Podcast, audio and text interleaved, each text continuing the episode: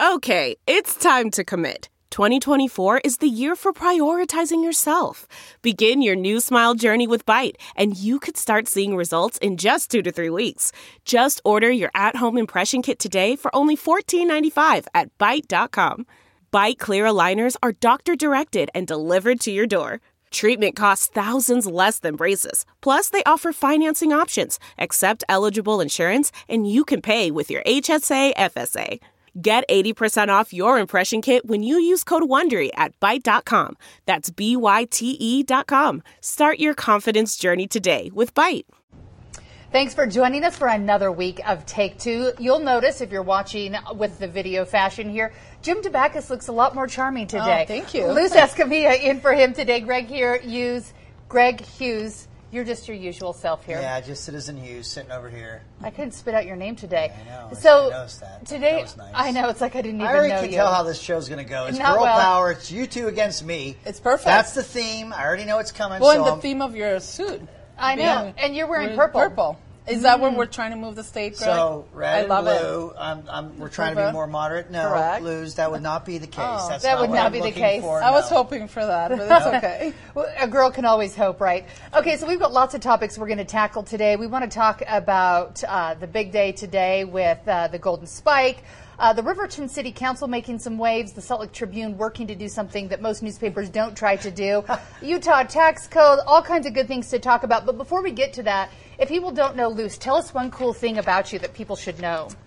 Um, you know what? I because I have teenagers and I have a 14 year old daughter. I follow K-pop. So BTS. Nice. I, um, she's very engaged with that, and I had to know what they were saying because it's in Korean.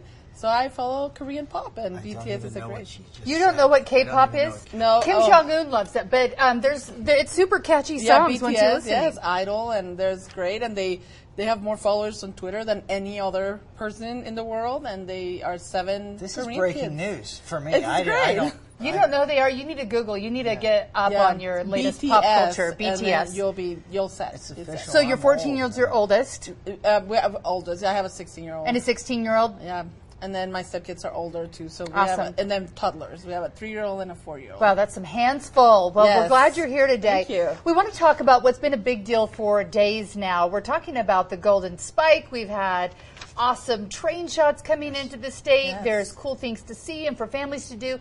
But there's great meaning to all of this. Greg, you were just up there. You showed us your Yeah, dirty look, shoes. my You've shoes. I'm still got. I got the dust on the shoes still. Um, Why is it a big deal? So 150 years uh, anniversary of the Intercontinental Railroad being uh, started in the west, started in the east, and meeting here in Utah to be finally completed.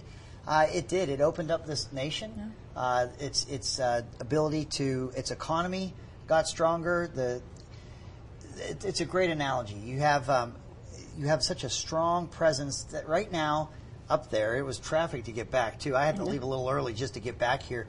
It is so well attended. There are so many people there, and we have over a hundred uh, people from China, uh, central government, provinces, districts, businesses that are here to celebrate the, the role of the Chinese railroad worker. We have uh, we have the the amb- ambassador from Ireland and, and a, conden- a delegation from Ireland. We have it really is all the people that had been involved historically to make that railroad happen, what it meant for this country, but even symbolically, how it's bringing, uh, in China's case, the East and the West together in terms of what's going on in Washington, but what's happening uh, in this celebration on a subnational level. It's a it's an incredibly historic day. I know it's been taped live or uh, broadcast live through Utah Education Network to our public Yeah. schools, so they could see it. So so big big day. Good stuff happening. History and a great reminder of the immigrants that have brought so much contribution to this country, right? And in this case, those 20,000 Chinese immigrants that were brought here to work with lower salaries than others when that happened, and they were just working so hard, and they proved like the American dream is real by coming here and making this happen, and they brought that transportation system that made us have the economy that we have right now. So 150 years of what it took to get us where we are right now, and a great reminder as we move forward with other, you know, a global economy now, and how we are um, Utah on the forefront of bringing international business. And I think it's great that it's in Utah. It's great to have all those visitors. Um, um, you know, Greg and I were together in an event last night, and it's event after event. Yes. And more events tonight, and you know, it's just really happy, and we're all bringing. Our, It is a our- big We're deal. in our And lapel I have not too. been invited to. don't I know. have one. I don't have a golden We have spike to get you lapel pin, and I was not invited to any fancy parties. But you were both at uh, the party with uh, the Chinese Chinese delegation last night, and I think it's interesting to look behind the scenes when these things happen because we're hearing in the national headlines.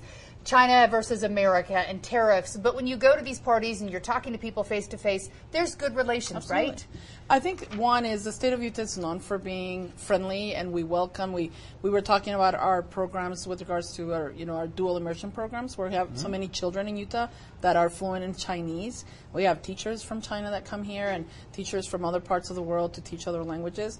That's what Utah is about. So it's nice to get away a little bit from the tariff, you know, you know process and what's happening right now but we know that that is impacting our entire global economy. I mean we can't just think that china and the us are in some situation that is not going to have an impact to the rest of the world so uh, you know at that time we were it was a good opportunity to just be reminded how we can work together and find commonalities when they're there especially with regards to trade and and, and just education in this case Absolutely important conversations. Do you want to make a call on what's going to happen with tariffs? We missed Trump's, it was a self imposed deadline at midnight last night. They're working into today. Do you think they're going to work something out before I they do. actually roll I, out? I don't think they can afford not to. That, look, the United States is not going to contain China, and China is not going to contain the United States. These are two countries with the largest economies in the world. Uh, it, life needs to be a two-way street. Uh, we need to be able to access that that 400 million in the middle class alone in China and growing. Uh, they need to access as they have the United States, but when the when you work together, and that's what you're seeing on the subnational level, and what's refreshing about Utah is it would have been very easy for the Chinese to be negative about this anniversary and say, look, we don't like how the Chinese railroad worker was treated. It's it's a very negative time in history, but they haven't. What they've actually heralded is the 10 miles of rail that was built in 24 hours, which is a record that I don't mm-hmm. think will Anywhere. ever um, be defeated. It was awesome, yes. The, the the contribution made is how this railroad project actually came to completion, and they are embracing the good narratives contribution. and and the good contributions, and and this will be the example. And the tariffs and the discussions going on now will come to a successful conclusion because what this is why uh, We need each other. Yes, Yeah. there you said it. You said it. Very good. Let's move on to to some other topics. Uh, this one I was reading online last night on KUTV.com, but more than a dozen states have moved to declare pornography a public health crisis. This is something that Utah did a few years ago. I think nationally people were making fun of Utah a little bit, saying, How is this a public health crisis? Why is this happening? But now, a dozen states is a fairly heavy amount of states that are moving towards this. Liz, when you see this, are you thinking, okay, Utah was a leader here, or we're all going astray? No, I think it's for me when we talk about pornography, I try to stay away from the adult situation and focus on child pornography, which is a real crisis. And I think for, for us as a state, Utah has been on the forefront of saying, what are we going to do to stop this? Because from child pornography, you see many other type of really horrendous um, crimes happening, and a lot of it is human trafficking and you know child human trafficking and uh, a lot of, of other type of nasty things happening. So I, I say let's focus on that. I think defining you know pornography is so difficult. There are uh, other uh, public health crises, but child pornography is an issue that we've done a Yeah. lot in the state legislature. When the speaker was there, we did a lot, and I think that's what we need to be proud of and focus on that and really tackle that issue. That's still a crisis in our state and in our country. We were looking at this issue yesterday because we can't figure out if ICAC has stepped up in making more arrests because they're more aware, or if it's a bigger problem in the state. But we've had three cases in the news just this week in the last four days where we were talking about people who look like your average everyday neighbor who were there for child pornography charges. So it is scary. It is an issue. Should other states be calling it a health crisis? Is it that? Yeah, you know, I, uh, I it's it's a tough topic. Uh, it's Yeah. one that, especially as uh, Luz just articulated, I think we can all agree, um, especially with how pervasive. Uh, with technology, the internet is. Uh, we do have to have our guard up. We do have to make sure that we have a society that is protecting innocence. And I I just, I think that it is a, a growing concern, uh, and it's one we have to pay attention to it's um, I, I, do think though that it's a it's it's a hard topic to even discuss. I think it's it's one that's uh, not as easy as uh, some others that are out there. But a real issue. Well, we're on really easy topics to talk about. Let's go to abortion right now because that's so easy to talk about. The Riverton City Council put it back in the news this week because they decided to have a vote. It was a resolution. It really had nothing binding with it at all here, but it was a pro-life resolution. There was one city council member who said, "I don't want to vote on this. This is wasting our time. It's not something that matters to us. It matters, but maybe not to what city councils can do." You've both worked in government, Luz. Is this something that city councils really can step out and say, "This is how we feel" or how we don't feel, or should they be dealing with tax problems or water issues in their city? Well, I mean, I think when you get elected, you have an opportunity and you have a venue for a message yeah. resolution, a message bill, a message ordinance. And I think in this case, that's what it is. There's, they have no purview over that issue. That's obviously an issue that's been decided by the Supreme Court. Other states are taking action. The state legislature just took, yeah. two, you know, two bills past this session. So I, I'm not sure what Riverton City can do. Um, you know, it also depends on their constituency, right? I mean, constituents are the ones that put pressure on elected officials, and someone that's elected, I, I understand that pressure can take you to do and run legislation. I just don't see they're non-binding. Um, I, you know, I hope River, it seems like Riverton City is doing really well if that's their priority when they should be tackling other issues. So I, I'll leave it at that. Where yeah. you know, it is outside of their purview, but if that elected official feels that's what they need to do, they'll do it. The legislature team seems to do that a lot too. Sometimes I can see what's voted on. I'm like, do we really need to vote on a new flavor of like specific green lime Jello? Or of course we do. We need it. We, the state needs an official Jello. It is true. You've got to have These Jello. are the weighty matters we tackle. Look, I, I, this is what I love about a democratically elected republic. You represent constituencies. You are either reflecting the sentiment and the values of those that you represent, and those that have sent you there are glad to hear the work that you're doing and the resolutions that you're passing, or uh, if you get too far away from the sentiments of, that, of those that you represent, they could ask the question, is this the most critical issue that a city is confronting? Is this what we sent yeah. them to represent us to do? Really, it's up to the voters. Correct. It's up to the people that, that sent them how they ultimately feel about that. And so, you know, every election, usually there's uh, it's contested. There'll be a candidate, and that could be an issue they bring up to say it's – a distraction or that uh, the, the probably member of council will say, hey, it's a great idea. So let the voters decide. No such thing as bad press, right? And we're talking about them. uh, another thing that's going on locally right now, the Salt Lake Tribune is doing something that maybe one other newspaper's done before. I don't know if it has happened before and whether it'll be successful. That's what we'll wait and see. But the Salt Lake Tribune is working to remain a voice in the market. They're trying to go as a nonprofit.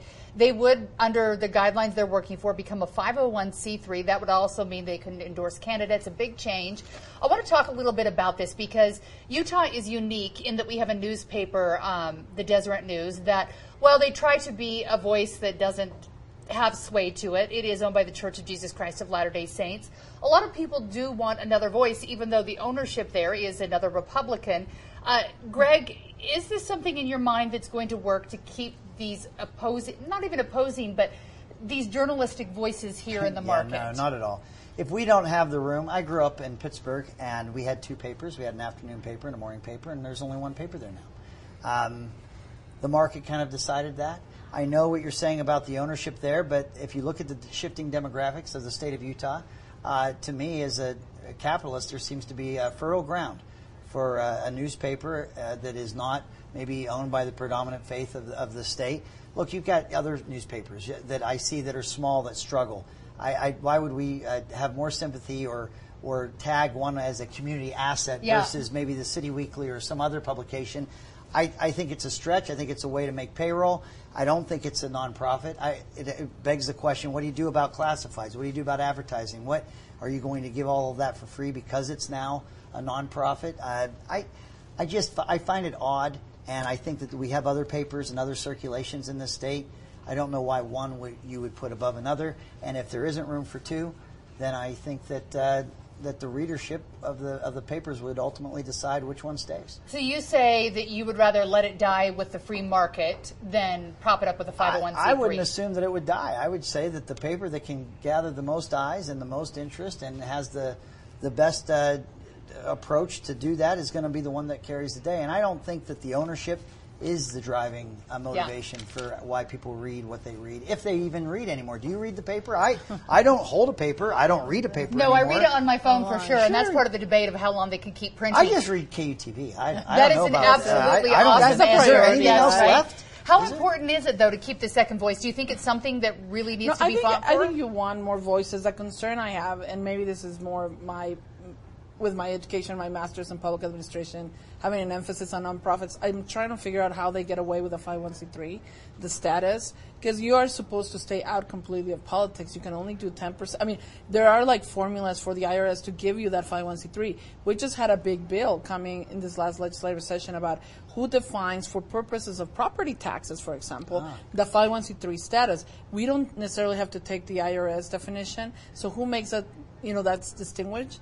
And, and this, this is a big company. I mean, it's a big organization. Yeah. Moving them to nonprofit, I'm just wondering logistically, how does that look like?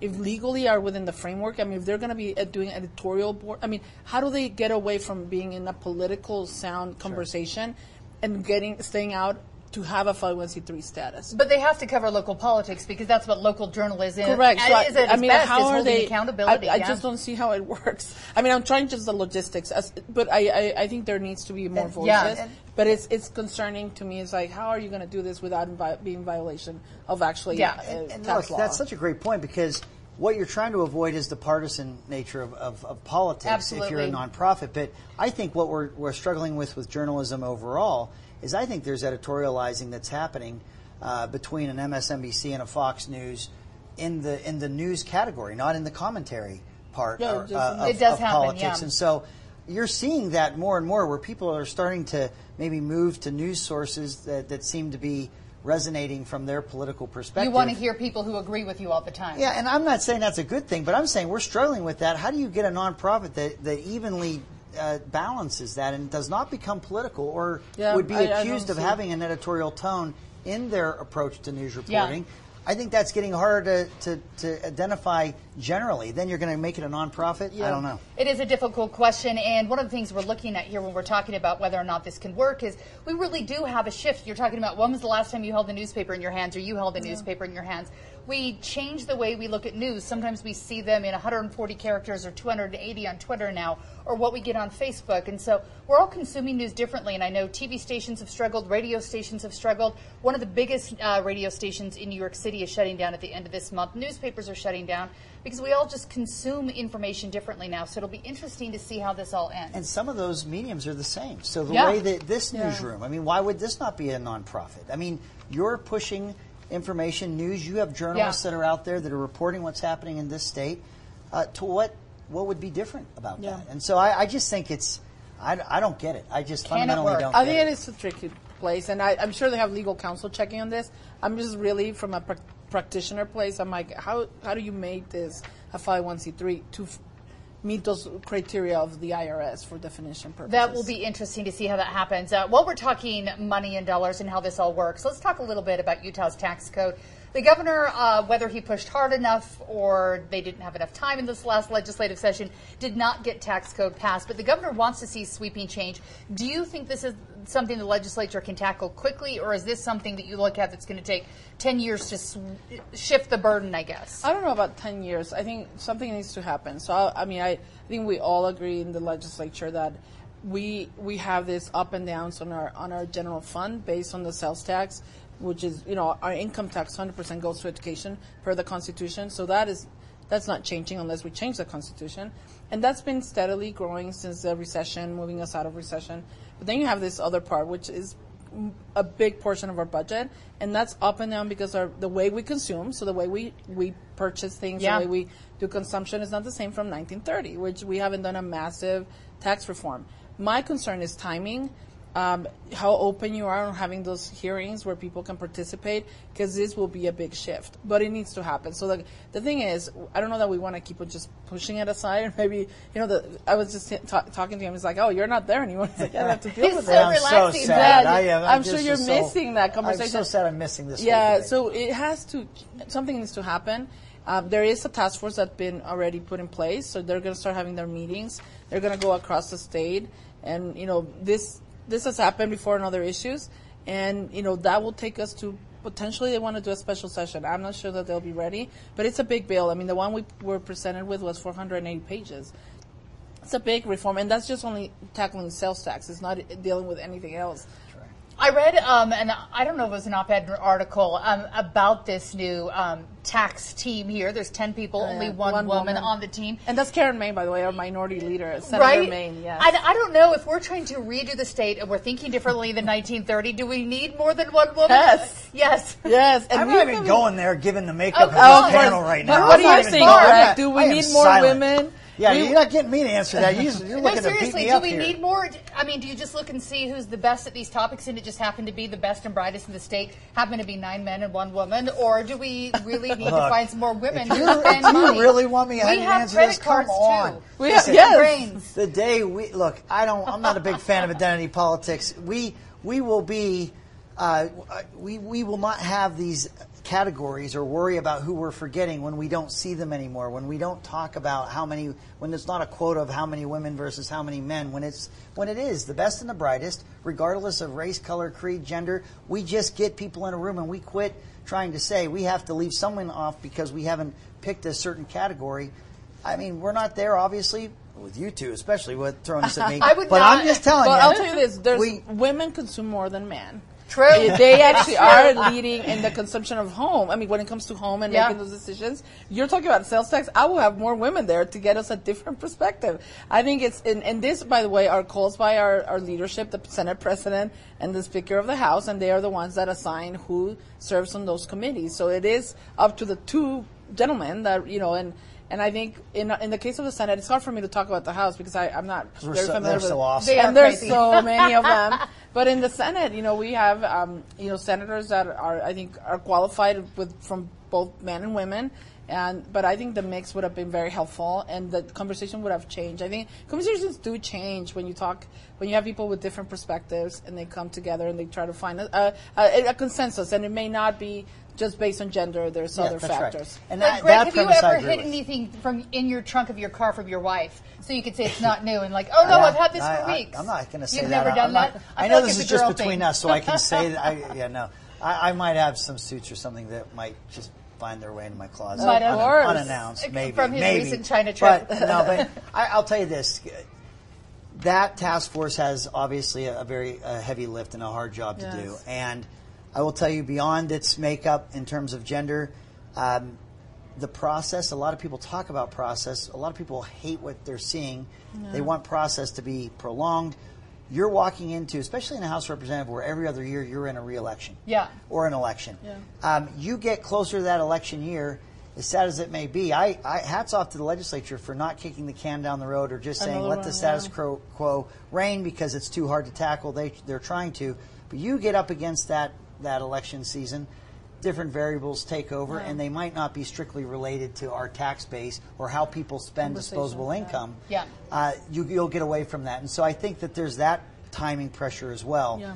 Uh, and so it's hard. I, I honestly, I, I don't know. You don't miss it. I don't You miss don't it. look it, like it was a great way to cut the apron strings when I left there after 16 years. So Yeah, I think there's tough talks to be had. I didn't go to the meeting, but I was reading tweets uh, from when Governor Herbert and I believe the Lieutenant Governor were meeting with the Eagle Forum this week trying to discuss Oh, some of yes. these changes. And I don't know that the talk went over that well, from at least what I was reading. no, I, I've, I've heard that it was uh, it was contentious. yes, Uh, contentious tough. is a polite word. yeah, could I say it that way? They were tough crowd. sweating it over there. Yeah, so big changes. and speaking of sweating, last topic before we go. The Mueller report just will not die, and it keeps being an issue. Luz, I want to ask you about the Mueller report. Not really about the Mueller report, but maybe the domino effect that comes with it.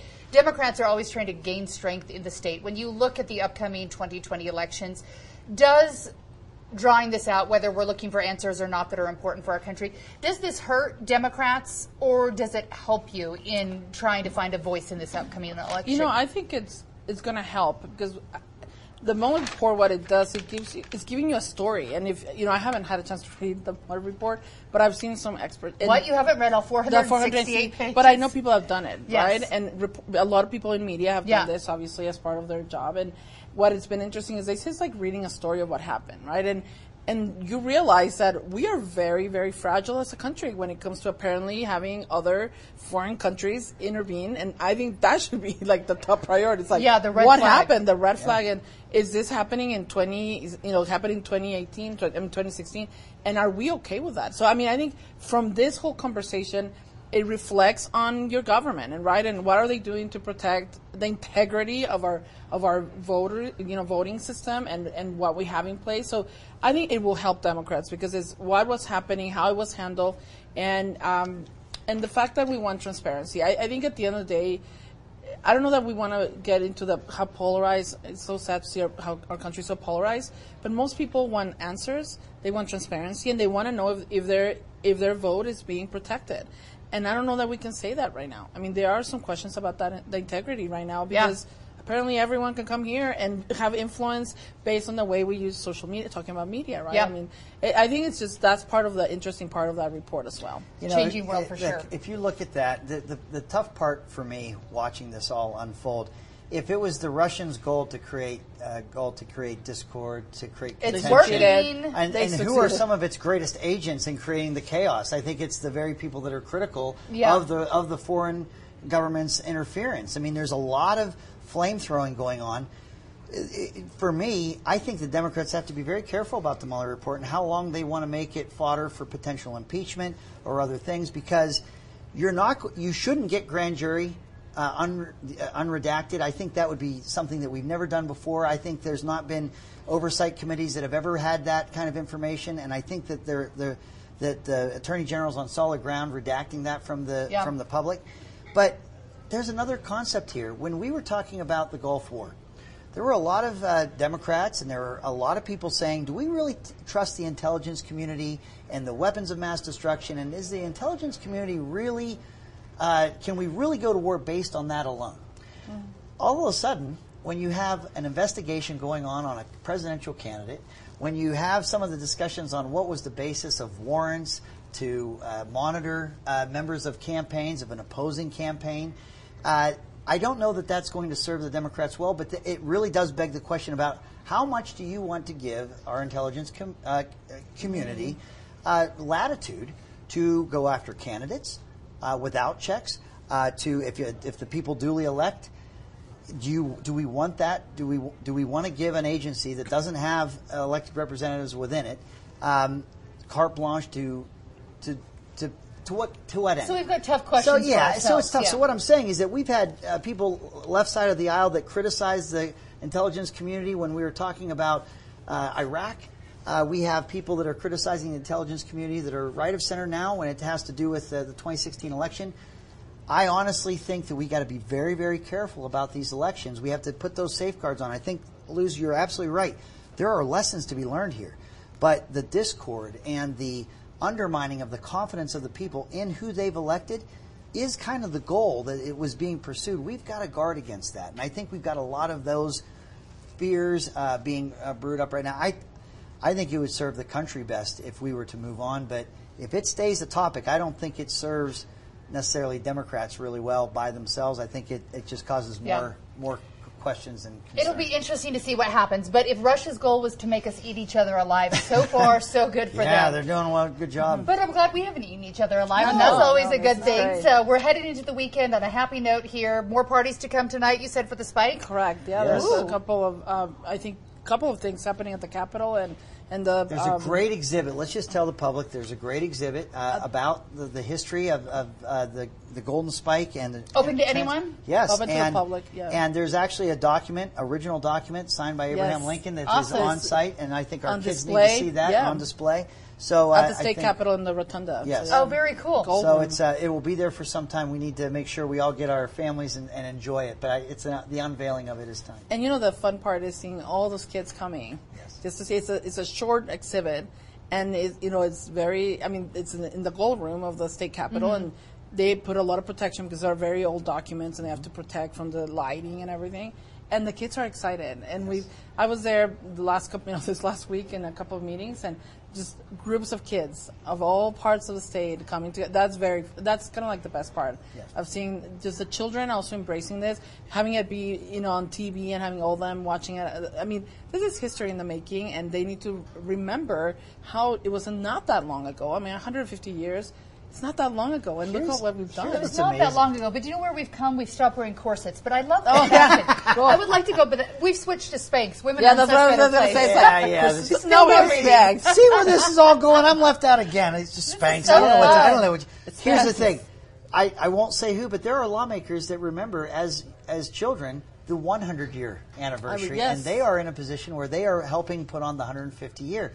We know that there are youth, children, students who are experiencing this right now. yeah. That in the 200 year anniversary We'll be here will be probably- future leaders and people that Yeah, will very want to uh, commemorate that this uh, grand achievement for the next one. Very And cool. So it's, Yeah, it's, it very is nice. cool. A fun day. Well, I'm disappointed that neither of you are playing dress ups today, but No. we'll take you as you are. Well, thank you so much. A lot much. of top for, hats it's out A lot there. of top Yeah. hats, right? Yeah. It's a little sweaty. At least it's May. Well, thank you so much for all of you. Join us this week, Lusa. Thanks so much Thank for making time for us.